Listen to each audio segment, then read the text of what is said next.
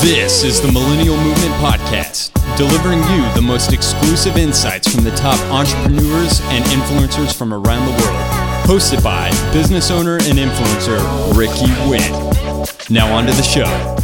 Yo, yo, yo, what's up? It's your boy Ricky Wynn with the Millennial Movement, the dopest business podcast. Guys, today we have a very special guest on the show, Joshua Lisec. Joshua, how are you doing today, my guy? I'm well, even better since I got my hype man with me. awesome. I'm glad that I'm your hype man. Uh, you know, we got to start the show off right.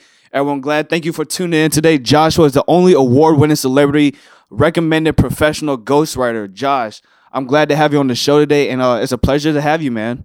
It's a pleasure to be here and talk shop, talk business, talk writing, talk a little bit of everything today. Yeah, man. You know, I did a, a very exciting Instagram live yesterday. So, you know, I'm very passionate. I'm very f- fired up today, you know, with some topics. So, yeah, let's get right into it, man. You know, open up to the show a little bit about who you are and what you do. And then we're just to go straight into it, man. Yes, yes. So I'm the guy who turns vague ideas for a book into a cash pumping literary masterpiece. The how that I do that is through a little thing that I call ghostwriting. So, ghostwriting is not like where you hire some schmuck to write a book in your name, it's all their ideas, you slap your name on it, and bada bing, bada boom. Doesn't quite go like that.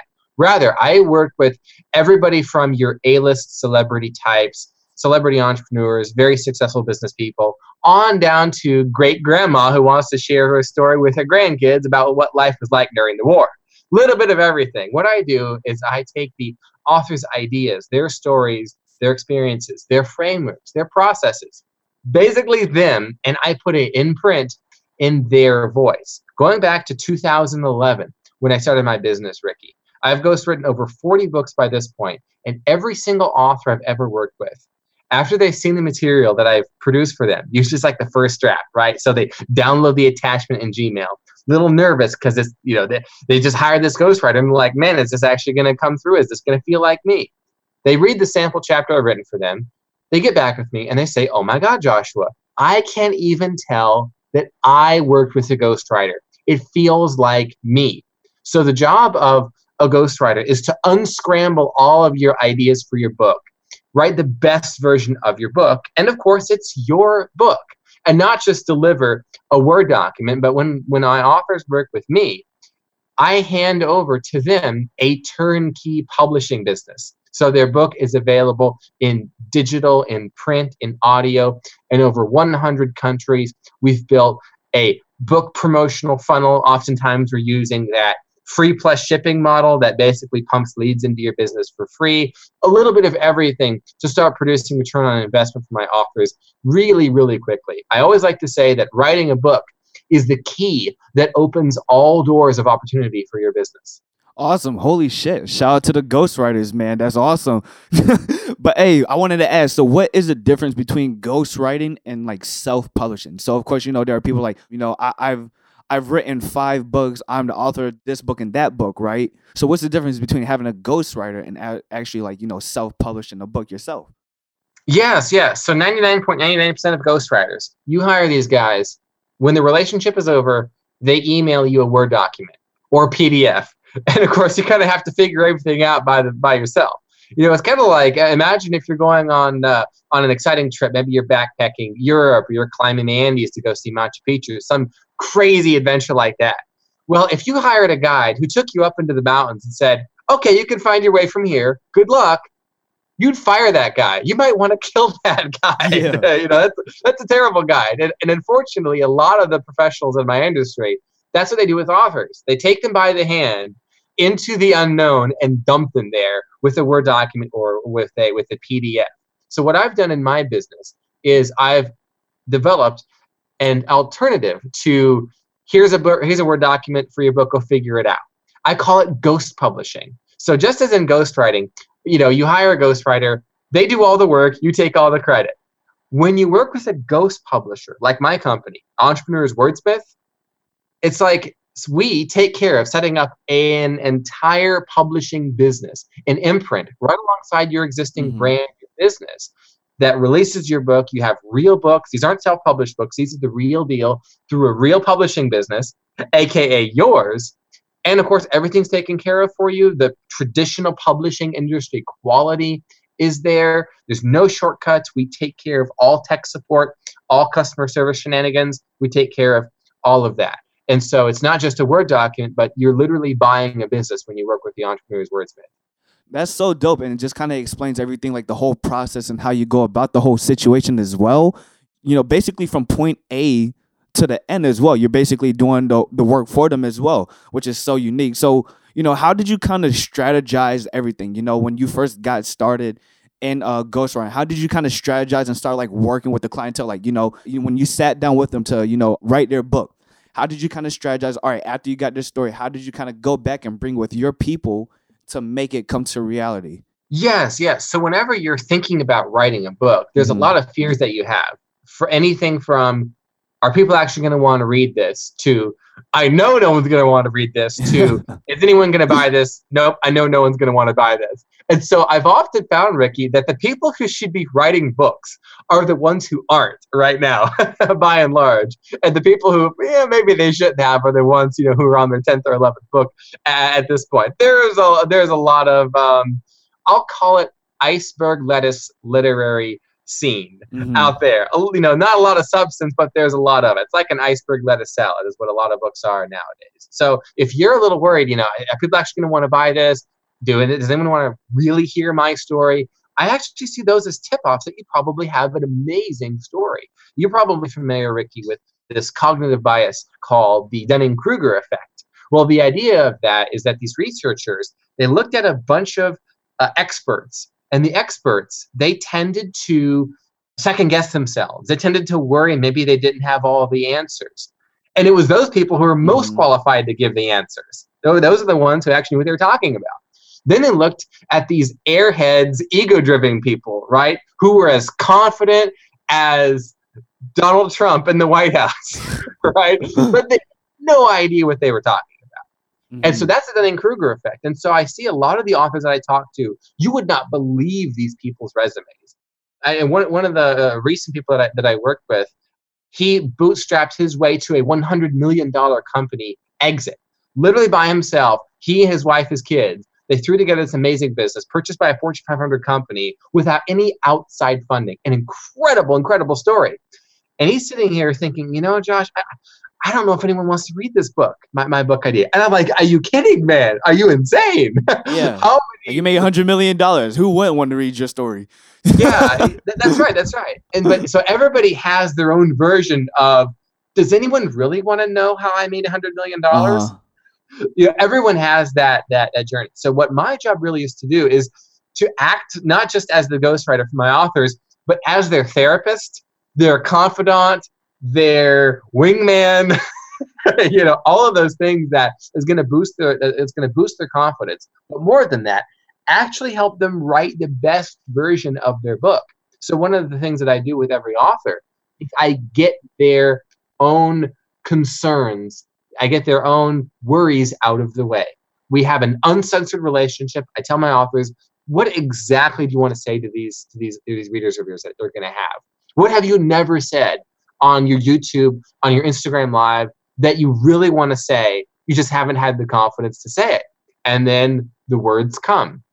And so it's my job to sort through all of those, go in and out of the rabbit holes, and p- compile it all together.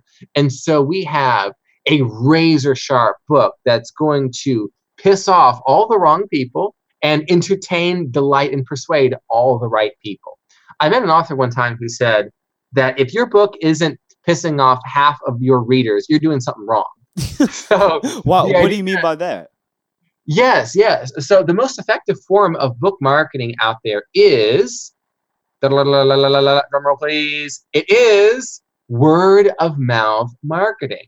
Mm. What kind of books do people tell their friends, their colleagues, their families, their customers about? The books that really get them, the books that catch them, the books they finish. And if you have a vanilla milk toast manuscript that you know keeps everybody happy. It doesn't really step on any toes. It's just kind of there. Well that's not something that's going to get recommendations. That's not even going to be a book that people finish because they're going to go on to something more exciting. Like whatever the latest controversy was on twitter today you know the top trending hashtag. Mm-hmm. So what you need to do is you need to get people excited. I almost say, imagine what would be the most extreme version of what you could possibly say to your readers. And that's probably where you need to start. And if, if you're going to have a book that engages your future word of mouth marketers, the people who sell your book like wildfire, you can't hold back. You have to be the uncensored version of yourself. That doesn't mean cussing and carrying on and you know just just just being a, a you know being a troll mm-hmm. on the page, but it rather means speaking your truth without worrying what anyone is going to think.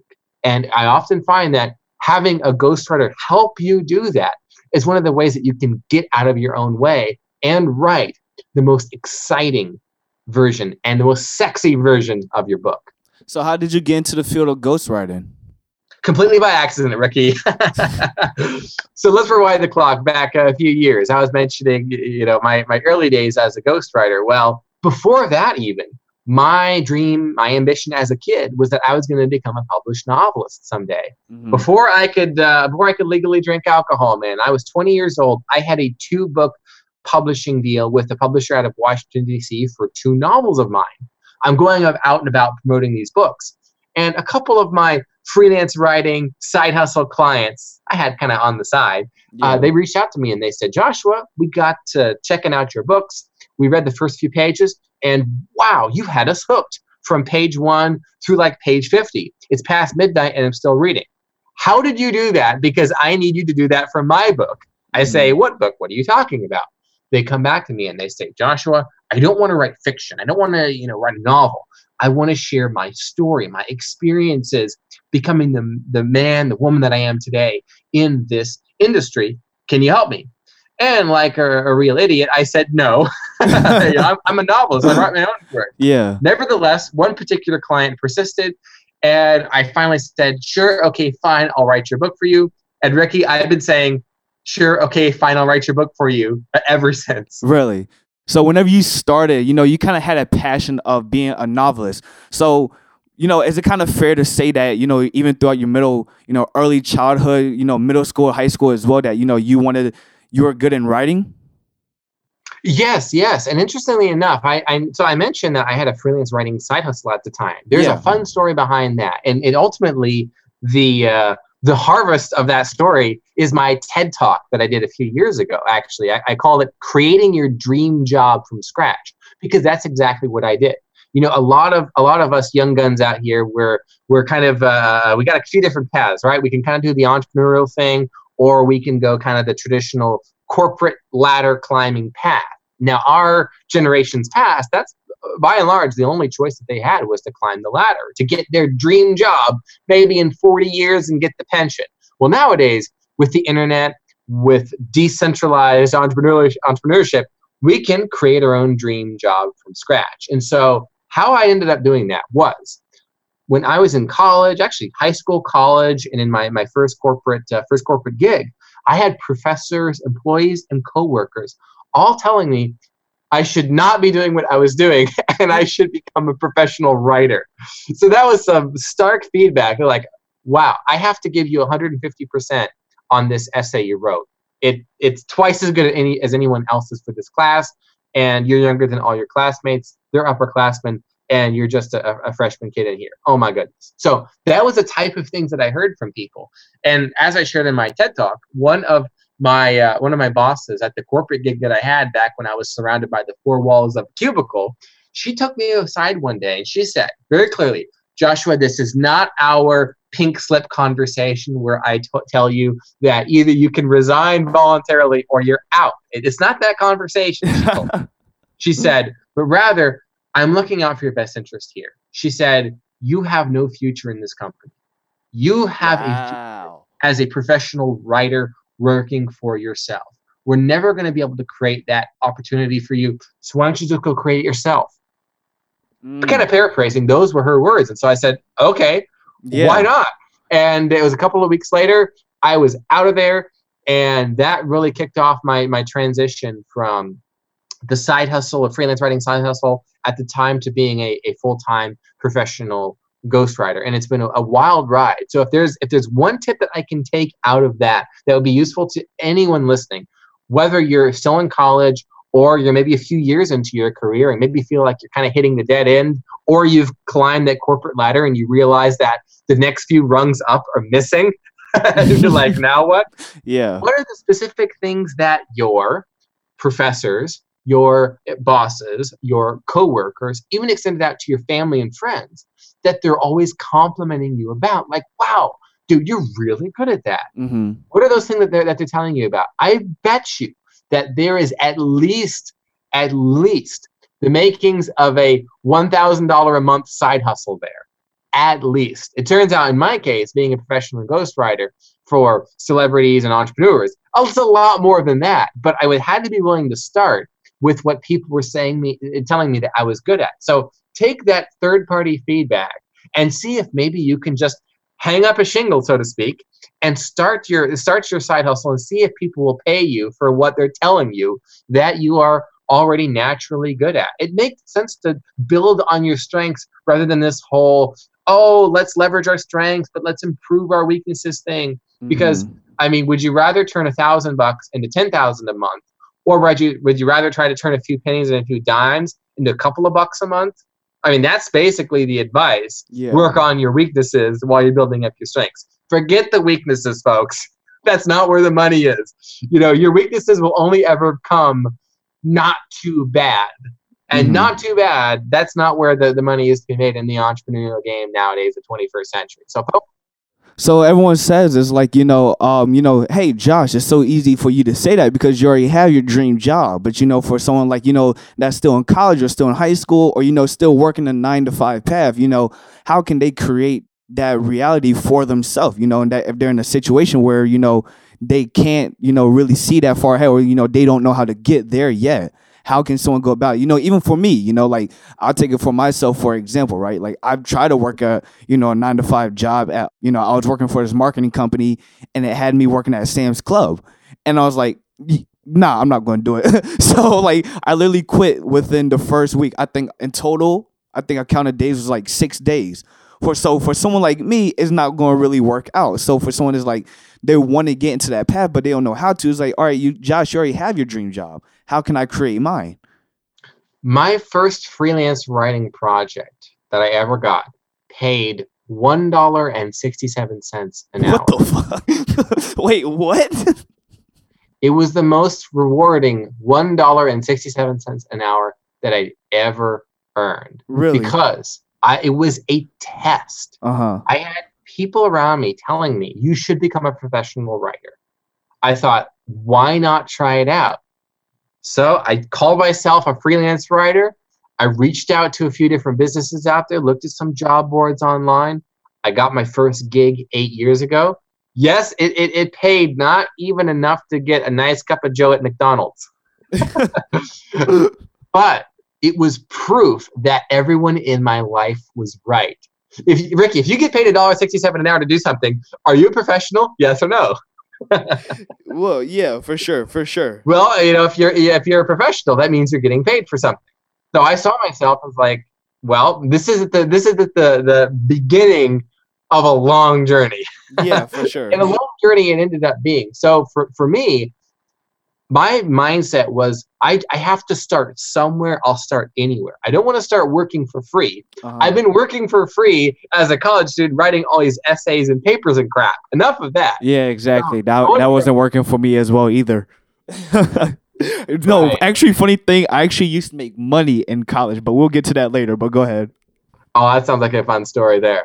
So you know I, I had this this this really you know frankly painfully small uh, beginning as a, as a freelance writer, but I was willing to start somewhere and just see where it would go. And I think that willingness to just see where it go and, and not have my ego be like, oh, well, I need to charge what I worth, what I'm worth.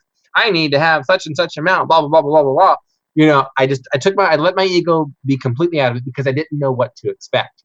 And so once I just kind of, frankly, blundered into this side hustle and just tested to see if anyone would pay me, they actually would. The next test was okay, is there a project that would pay me at least minimum wage?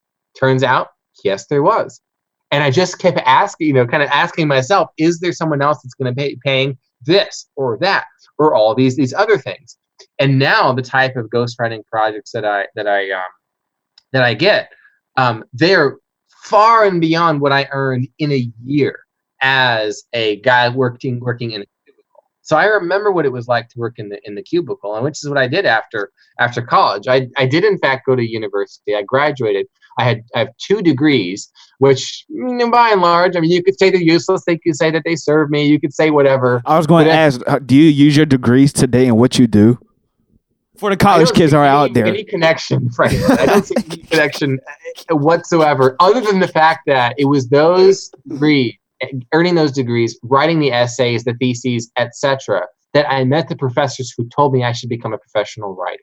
So, in that respect, they were they were worth it but that's not at all the benefit i was promised you know as a millennial going into university they say oh you're going to have all these great opportunities in corporate america and be so successful blah blah blah blah blah blah blah blah and you'll be able to retire someday of course that's not happening that's that's the that's the boomer dream that is no more uh, unfortunately and so for a lot of us us younger folks we kind of have to figure our own way out and for me it was starting at will someone pay me anything for this skill? And I, it turns out there's a lot of people I think would, would behoove themselves to start there. Just say, hey, I've got this skill people compliment me on. I think I'm kind of good at this. Will anyone pay me for it? And it doesn't have to be thousands of dollars at the start. It just has to be something that's that's enough for you to ask, okay, maybe I can do this again. Will someone else pay me more next time? And just keep asking that. For sure. And then, you know, definitely going back to the college point as well. I could I I think I could consider myself a freelance writer. And I'm gonna tell you the stories because like when when I was going to college, right? So my major was marketing and then my minor was business. So going into college, you know, I had a, you know, my professor, he gave us quizzes. You know, he said, All right, six quizzes, these six has to be done by the first semester, by the end of semester, right? During, you know, midterms. And then the other six were due at the end of the semester coming up for finals. So that's 12 quizzes in total for two different classes I had with the same professors.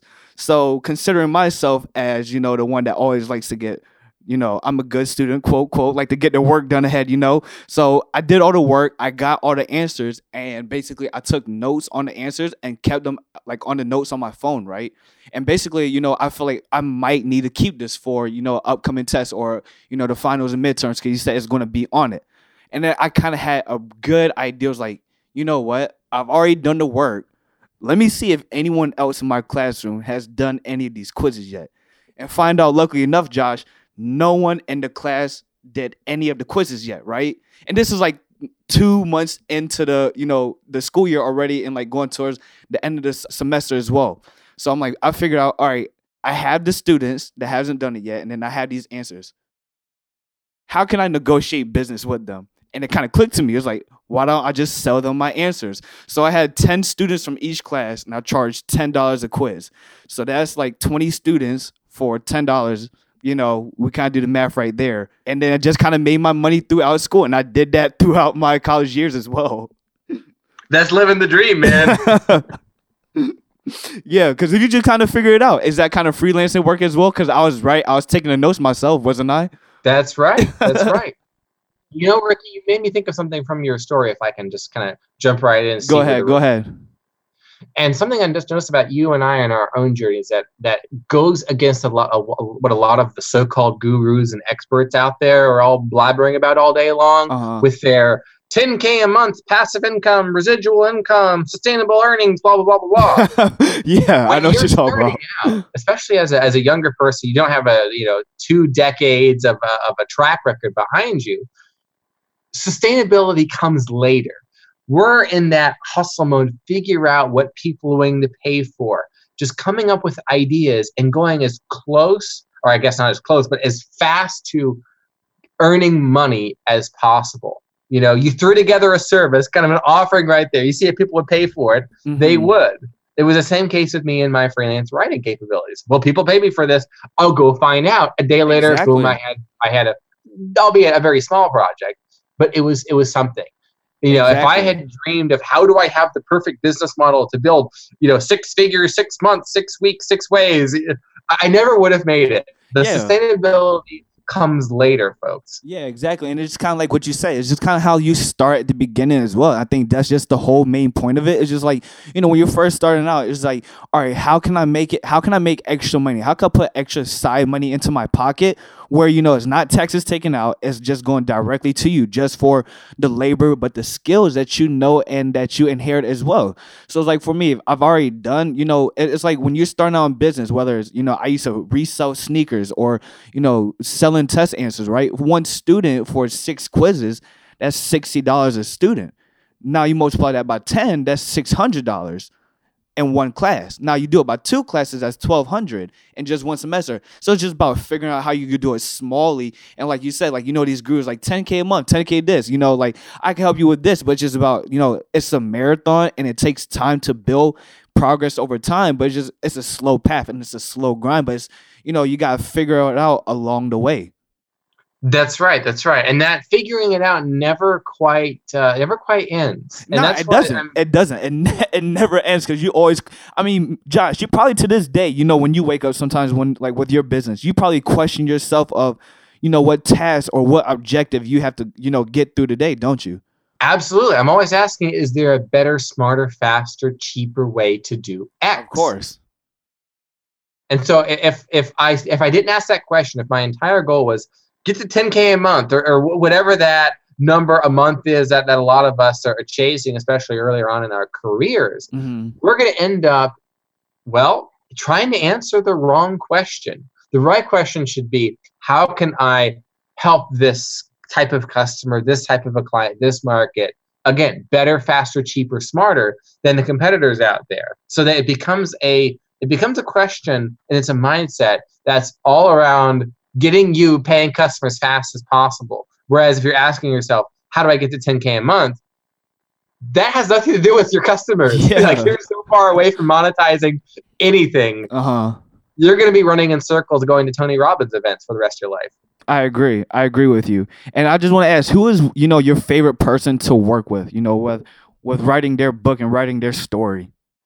I would have to refer to a type of person. So yes, Mhm. I certainly enjoy working with the authors who they're known by millions of people. Of they have established brands. Their their readers, or not just the readers, but their fans, their followers, their customers have been begging them to write a book for years. Mhm. Those are fun, but those are fun, financially rewarding for sure projects. But the type of people that I find get the most joy out of, I call them the breakout stars of tomorrow. These are the people who have a fantastic message. They have the the street cred. They are a household name, just not in so many households yet.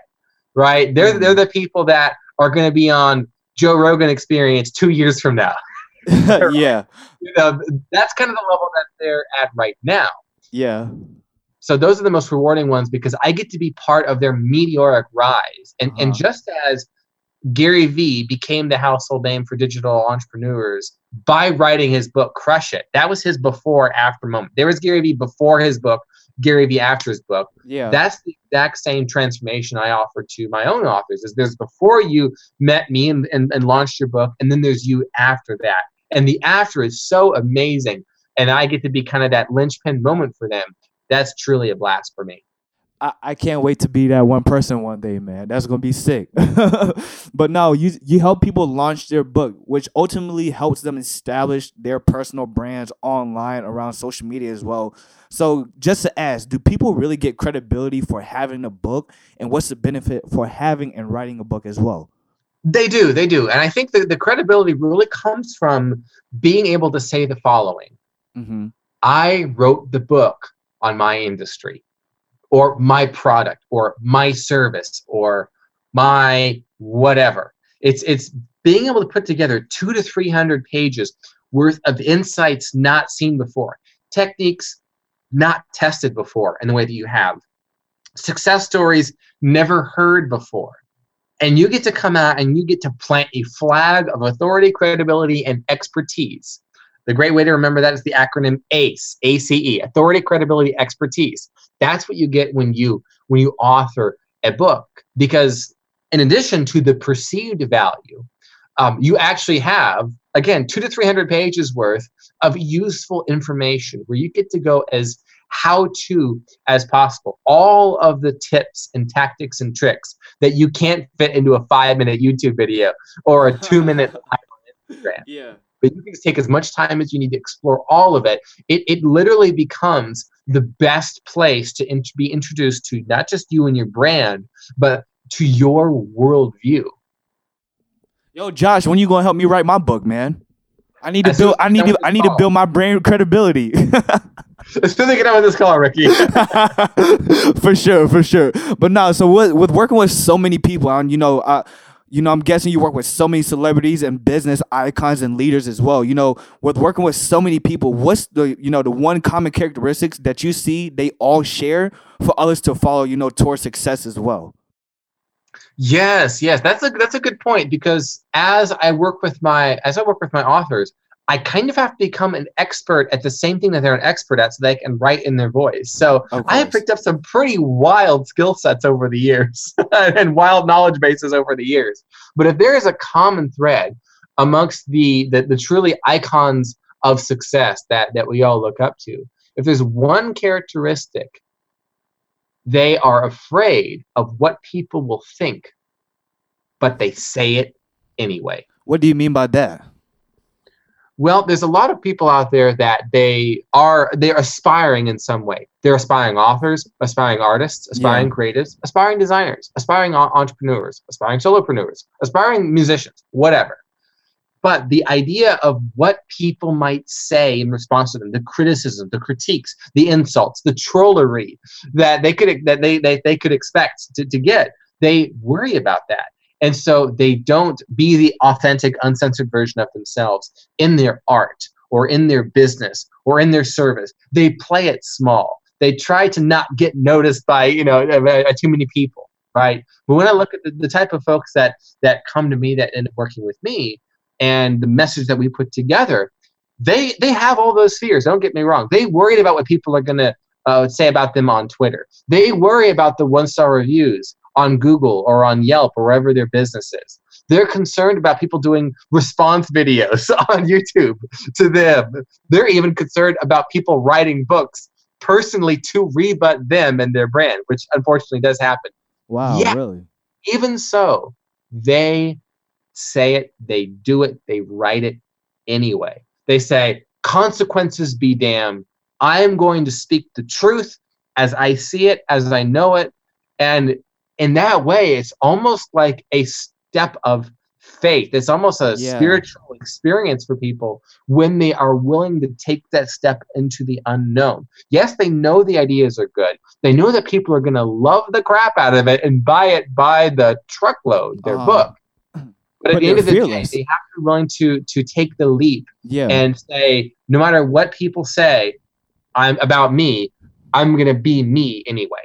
You know, that's the one thing I love about just kind of having a mentor and just learning from other people as well, is because one of my favorite quotes that I live by is, you know, I'd rather be, you know, I'd rather be loved for who I am than be hated for who I'm not. And, you know, it really speaks truth for me is because, you know, I'd rather be, you know, loved to, to just be truthful with myself and with who I am than not, you know, be hated for, you know, pretending to some, be someone I'm not, you know, not speaking my mind or not, you know, voicing out my opinions. You know, I'd rather be truthful, be 100 with people, but in a respectful way. And I think sometimes people, I say, shy away from the situation. They don't want to speak out. So how do people kind of be more open about, you know, their situation? Just kind of be more straightforward.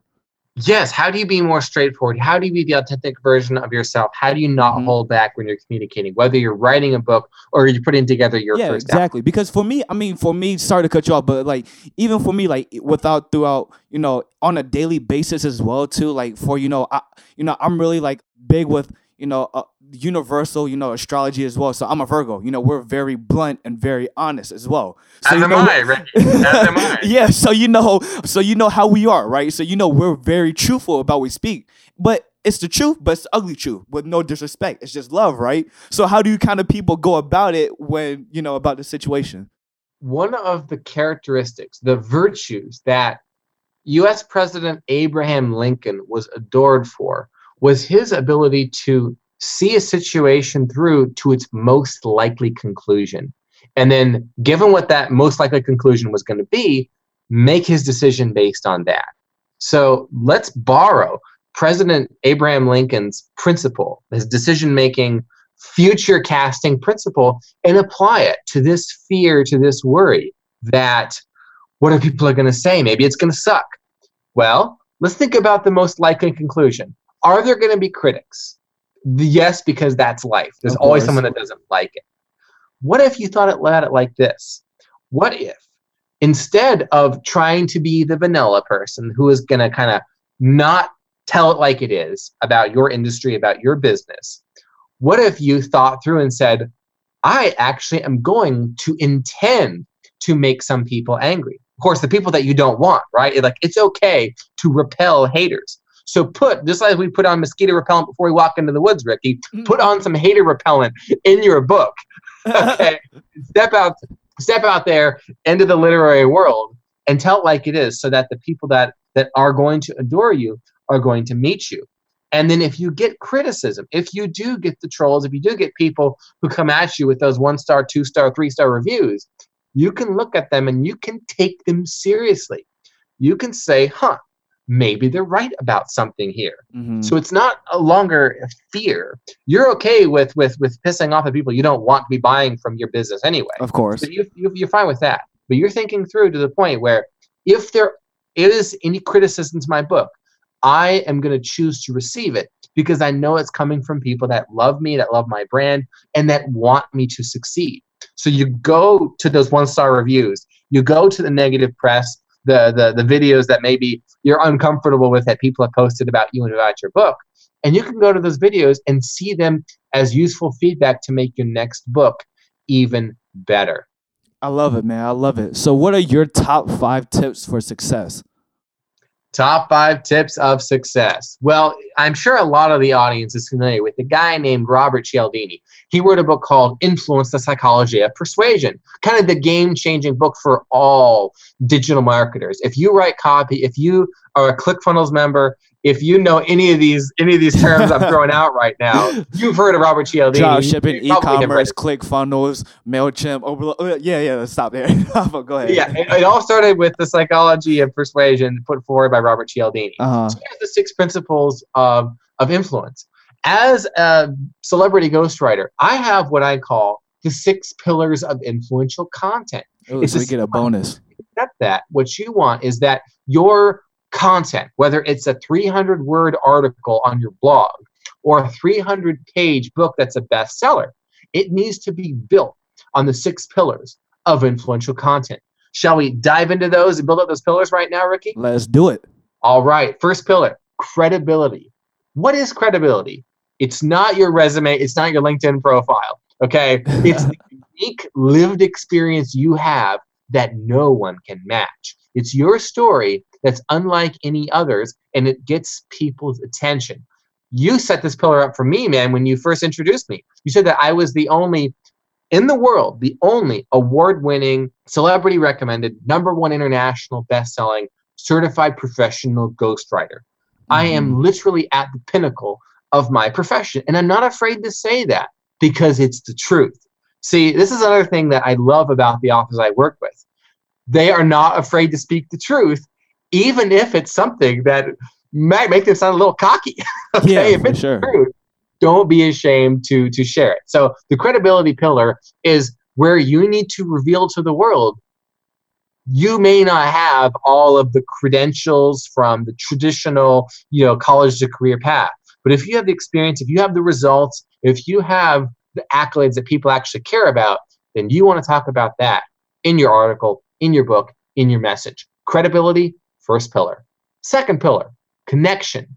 This is where a lot of books go wrong. And not just books, but articles, any written content. Is there almost like a mirror for the author? The author sits down in front of a blank Word document, checks themselves, okay, what's on my mind right now? Oh, and they just start writing. And whatever comes out is probably not going to be designed to be maximally useful to their readers. So here's how you set up the connection pillar. If you're writing a book, then you're going to be writing for people who've already read books in your book category. So let's say you're in the digital marketing, web marketing, right? Mm-hmm. So you're writing a book about web marketing. Go over to Amazon. Go to the two, three, and four star reviews, those neutral reviews by people who've actually thought about the book. They're not the haters, they're not the lovers, they're kind of the, the middle of the road folks. And look at what people are saying consistently about the best selling books in your category. And you know with certainty, these people are going to be reading your book in the future. So you're going to see things like, man, I bought this book because the author promised to cover this topic, like copywriting formulas, and all I got was one paragraph. I wanted an entire chapter or a whole section in the book. Maybe four or five different people say that. And then you think, huh, maybe I need to include a section or a chapter on copywriting formulas. And in so doing, you are connecting the content of your book to what your future readers are willing to pay for. Mm. It's a powerful pillar, connection. Third pillar of influential content, compelling. Simply put, don't write a college textbook. The kind of textbook that professors assign that everyone knows nobody reads. And then, of course, they sell it back to the bookstore for 75% less than what they paid for it. Okay. Exactly. Don't be the person who writes at that 12th grade or above level. And here's an interesting tip from politics I want to share with you.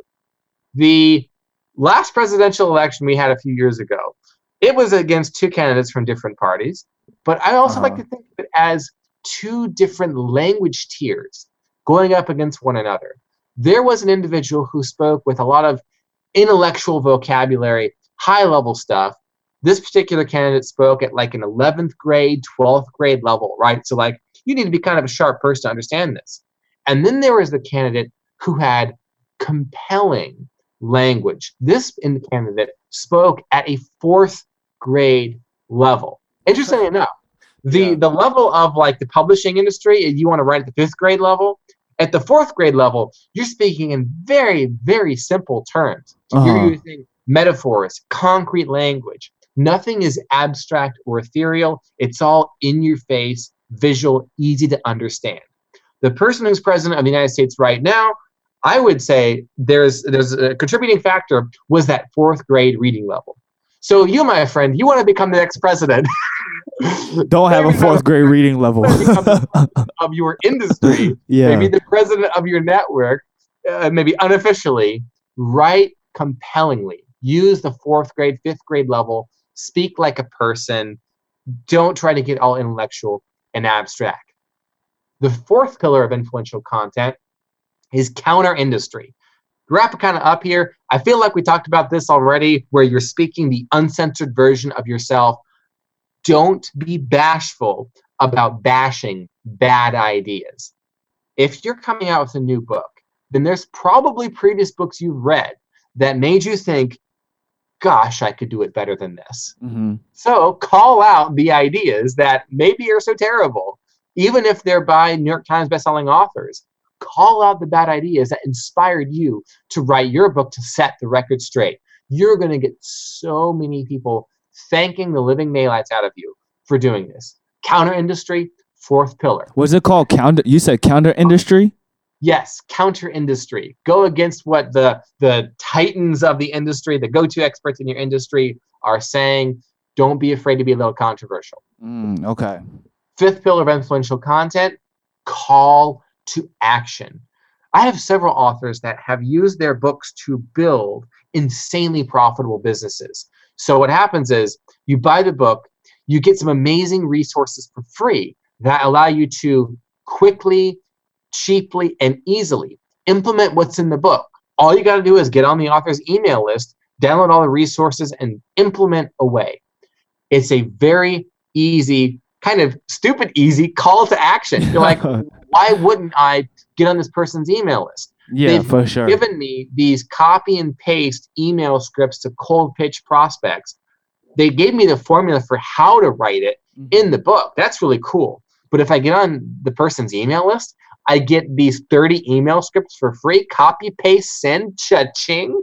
Why wouldn't I follow that call to action? Yeah, exactly. Most not just persuasive, but profitable books have a call to action that, again, makes it easy and quick and even fun to implement what's in the book.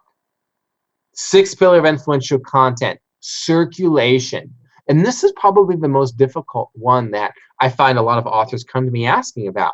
And they say things like, Is my idea for a book too small? Am I thinking too small? Is the niche too small? I, you know, I, I want to write it for cus- you know for customers and clients like I already have, Mm-hmm. but maybe that's not enough people. What should I do here? The idea of circulation is that you want as many people as possible to become word of mouth marketers for you. So think, is there a way for you to write a book so that when your ideal prospect, maybe let's say a CEO or a founder, reads your book, is it broad enough that they could go home, give it to their significant other? Their significant other could give it to their coffee buddy. Their Mhm. coffee buddy can give it to their dad. The dad could give it to his boss. His boss could give it to the intern. The intern could give.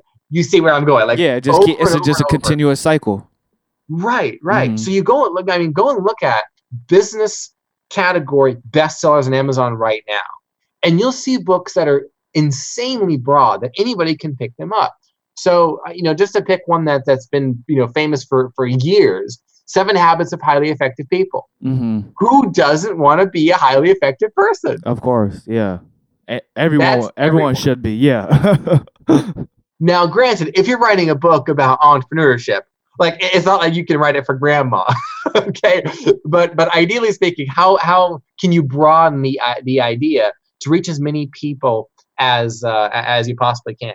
Now, maybe like some clients, you're writing for a specific industry, and outside of the industry, it doesn't really matter. Well, what are the different types of individuals in your industry? For example, I have a, a client who serves a lot of attorneys. In his Mhm. case, circulation was let's apply the content to personal injury lawyers, IP attorneys, criminal defense lawyers, like name every type of law, like 50 different areas. And we made sure that there was something in there for all of them so that it had circulation potential In. ah, uh, in the legal profession. okay, understandable. I get it. I I, I see how you kind of did like that and kind of distributed it into his niche wise. That's right. That's right. So it still has circulation potential, even though it's uh, even though it's a narrow topic. We've uh, we've inverted it a little bit so that well, it, it became a bestseller. It became super profitable. He shot me an unsolicited testimonial video in which he said that his book has built him a one million dollar product funnel for his brand. Sheesh, that's a lot. So just to kind of go back on each topic, just to make sure. So number one is credibility, two is connection, and then three is writing compelling, influential content. Four is counter industry. Next is call to action, and then the last one is circulation.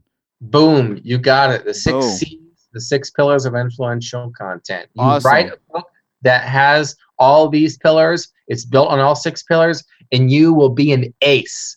You will have authority, credibility, and go-to expertise. Yeah, I didn't even notice at the top uh the sixth season until you said it. I was looking back, I was like, oh shit, it is. yeah. Well, Josh, we're kind of coming to the end of the show, man. But I love having you on, man. But before we leave, we do a takeaway with our guests. What's your one advice that you could give through the ups and downs and the struggles that you had to go through from, you know, starting out to be a freelance writer to get to where you are today, man? Yes, yes. So I look at the type of clients that I have now, and I look at where I started. 2011 me, right? The the person who Mhm. hadn't written one book yet. That type of person would be blown away by the type of folks who reach out to me begging me to write their book nowadays. And I think what has brought me to this point? Well, it's being willing to work with people who at that time I felt like were out of my league. Because it turns out I was wrong. Mm-hmm. I was wrong that they were out of my league. They were not. I had something valuable that they needed. And it doesn't matter that I didn't have millions of fans, followers, and customers like they did. I had a skill that they didn't. And so they coveted what I had and they were willing to work with me in order to get their book out into the world. So if I were to tell Joshua Lisec circa 2011 one piece of advice, it would be no one is above you. You are not below anyone's league. And I would share that same advice with anyone else. You never know who, no matter what their status is, needs what you have or how insanely much they would be willing to pay you for it. For sure. That's awesome, man. Well, thank you so much, Joshua, you know, for taking the time to be on the show, man. I really appreciate having you on, man. You provided so much value and knowledge to the millennials and everyone out there that's listening. Where can they find you at, man? Head on over to entrepreneurswordsmith.com. Entrepreneurs is plural. Wordsmith is, well, word and Smith. Entrepreneurswordsmith.com. I also have over 90 trainings on how to write influential content on my YouTube channel just go over to YouTube, search Joshua Lisek, and you'll find me. Awesome, awesome. This is the Millennium Movement. Until next time, we're out. all my life, been grinding all my life. Sacrifice, hustle, pay the price. Wanna slice.